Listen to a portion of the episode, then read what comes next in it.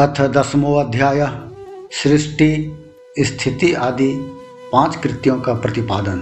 प्रणव एवं पंचाक्षर मंत्र की महत्ता, ब्रह्मा विष्णु द्वारा भगवान शिव की स्तुति तथा उनका अंतर्ध्यान होना। ब्रह्म विष्णु उचतु सर्गादि पंचकृत्यस्य लक्षणं ब्रूहि नो प्रभो। ब्रह्मा और विष्णु बोले, हे प्रभु, हम दोनों को सृष्टि आदि पांच कृत्यों का लक्षण बताइए। शिव उवाच मत्कृत्य बोधनं गुह्यं कृपया प्रब्रवीमि वाम। सृष्टि स्थितिश्च संहार स्थिरो भावो अप्यनुग्रह। पंचैव मे जगत्कृत्यं नित्य सिद्धं जाच्युतो। सर्गः संसार संरम्भ अस्तत् प्रतिष्ठा स्थितिर्मता। संहारो मर्दनं तस्य तिरो भाव अस्तदुत्क्रमः।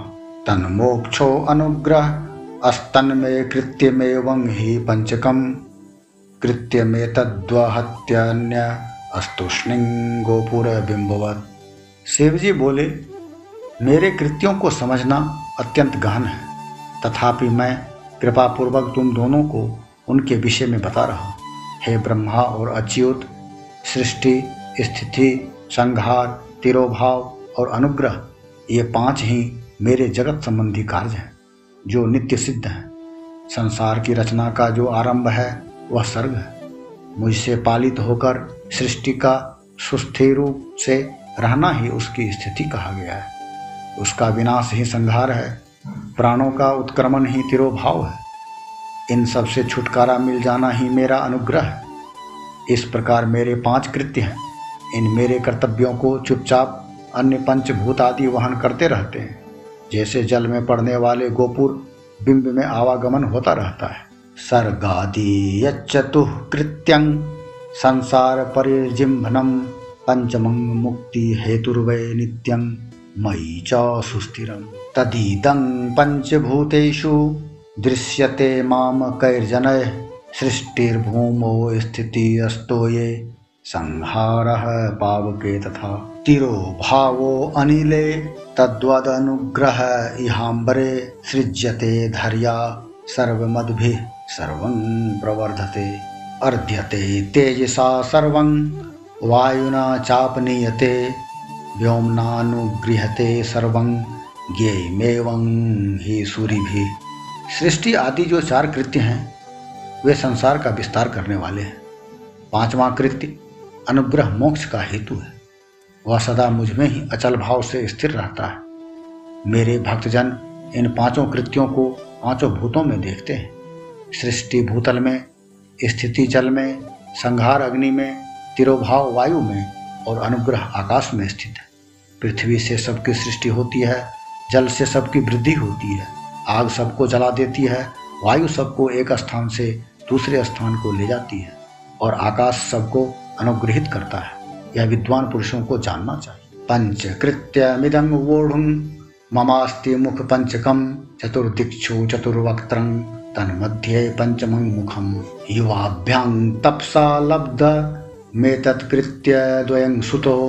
सृष्टि स्थित्य भीधं भाग्यं मत्तः प्रीतादति प्रियं।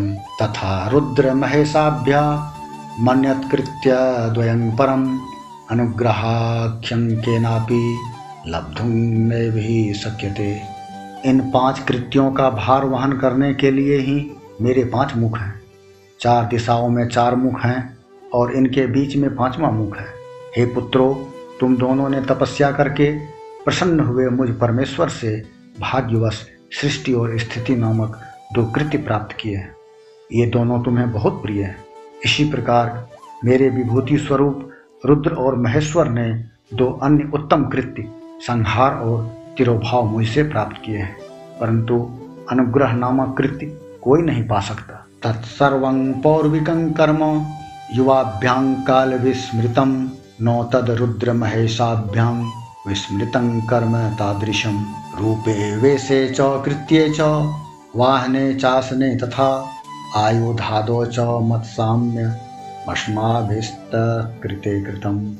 उन सभी पहले के कर्मों को तुम दोनों ने समयानुसार भुला दिया।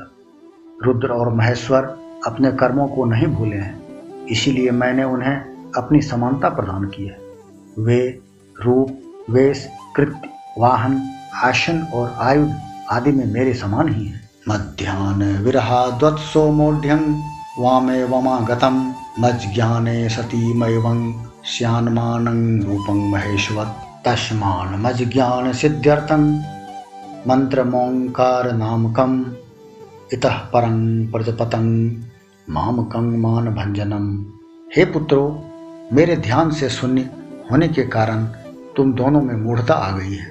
मेरा ज्ञान रहने पर महेश के समान अभिमान और स्वरूप नहीं रहता, इसीलिए मेरे ज्ञान की सिद्धि के लिए मेरे ओंकार नामक मंत्र का तुम दोनों जप करो, यह अभिमान को दूर करने वाला है। उपादिशंग निजंग मंत्र मोंकार मुरु मंगलम ओंकारो मनमुखा जज्ञ प्रथमं मत प्रबोधक वाचको अयमहं वाच्यो मंत्रो अयं ही मदात्मकः तदनु अस्मरणं नित्यं ममानु अस्मरणं भवेत्। पूर्व काल में मैंने अपने स्वरूप भूत मंत्र का उपदेश किया है जो ओंकार के रूप में प्रसिद्ध है। वह महामंगलकारी मंत्र है। सबसे पहले मेरे मुख से ओंकार प्रकट हुआ जो मेरे स्वरूप का बोध कराने वाला है। ओंकार वाचक है और मैं वाची हूँ। यह मंत्र मेरा स्वरूप ही है।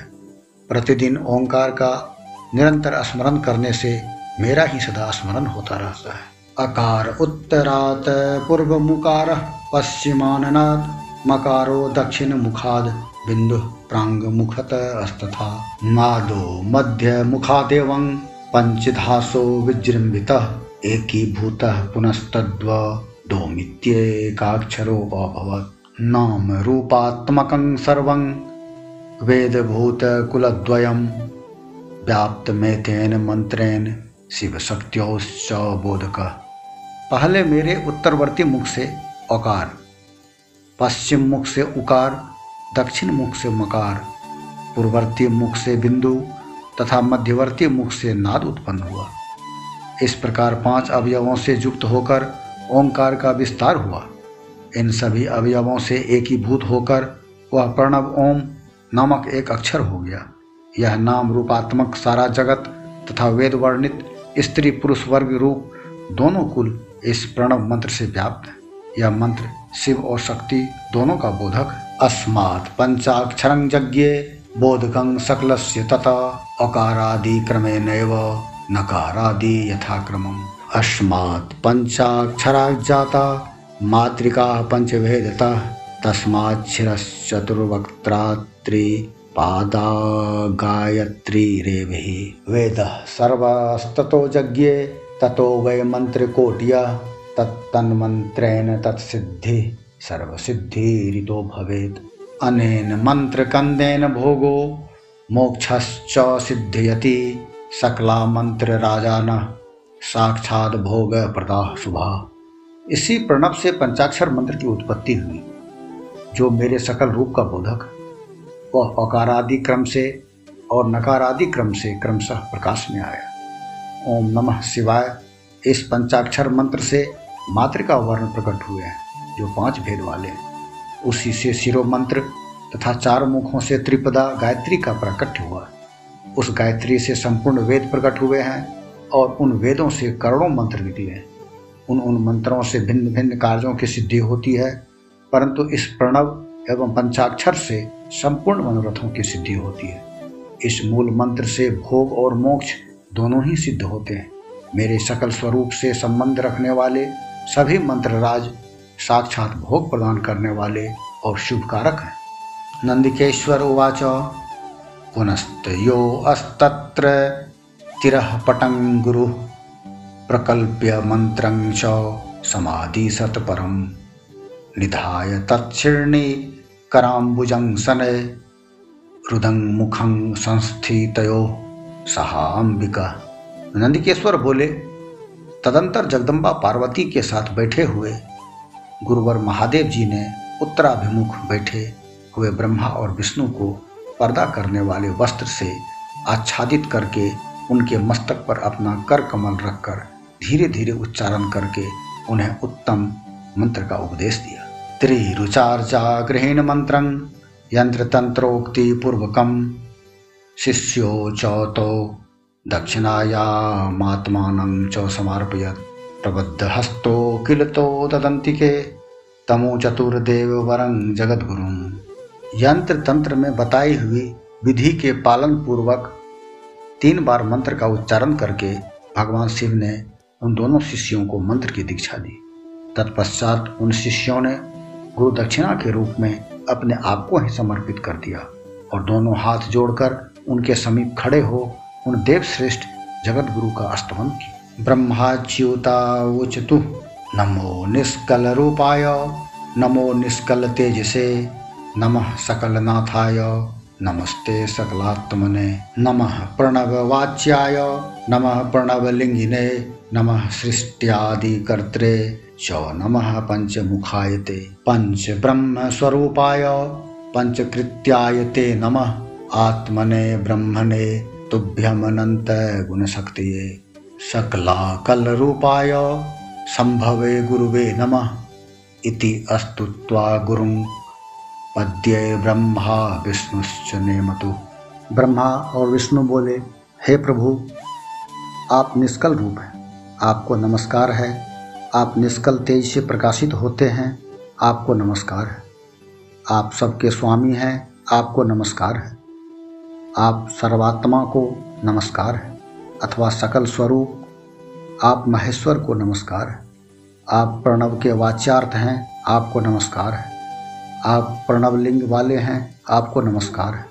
सृष्टि पालन संहार तिरोभाव और अनुग्रह करने वाले आपको नमस्कार है। आपके पांच मुख हैं, आपको नमस्कार है। पंच ब्रह्म स्वरूप पांच कृत्य वाले आपको नमस्कार है। आप सबके आत्मा हैं, ब्रह्म हैं। आपके गुण और आपकी शक्तियां अनंत हैं, आपको नमस्कार है।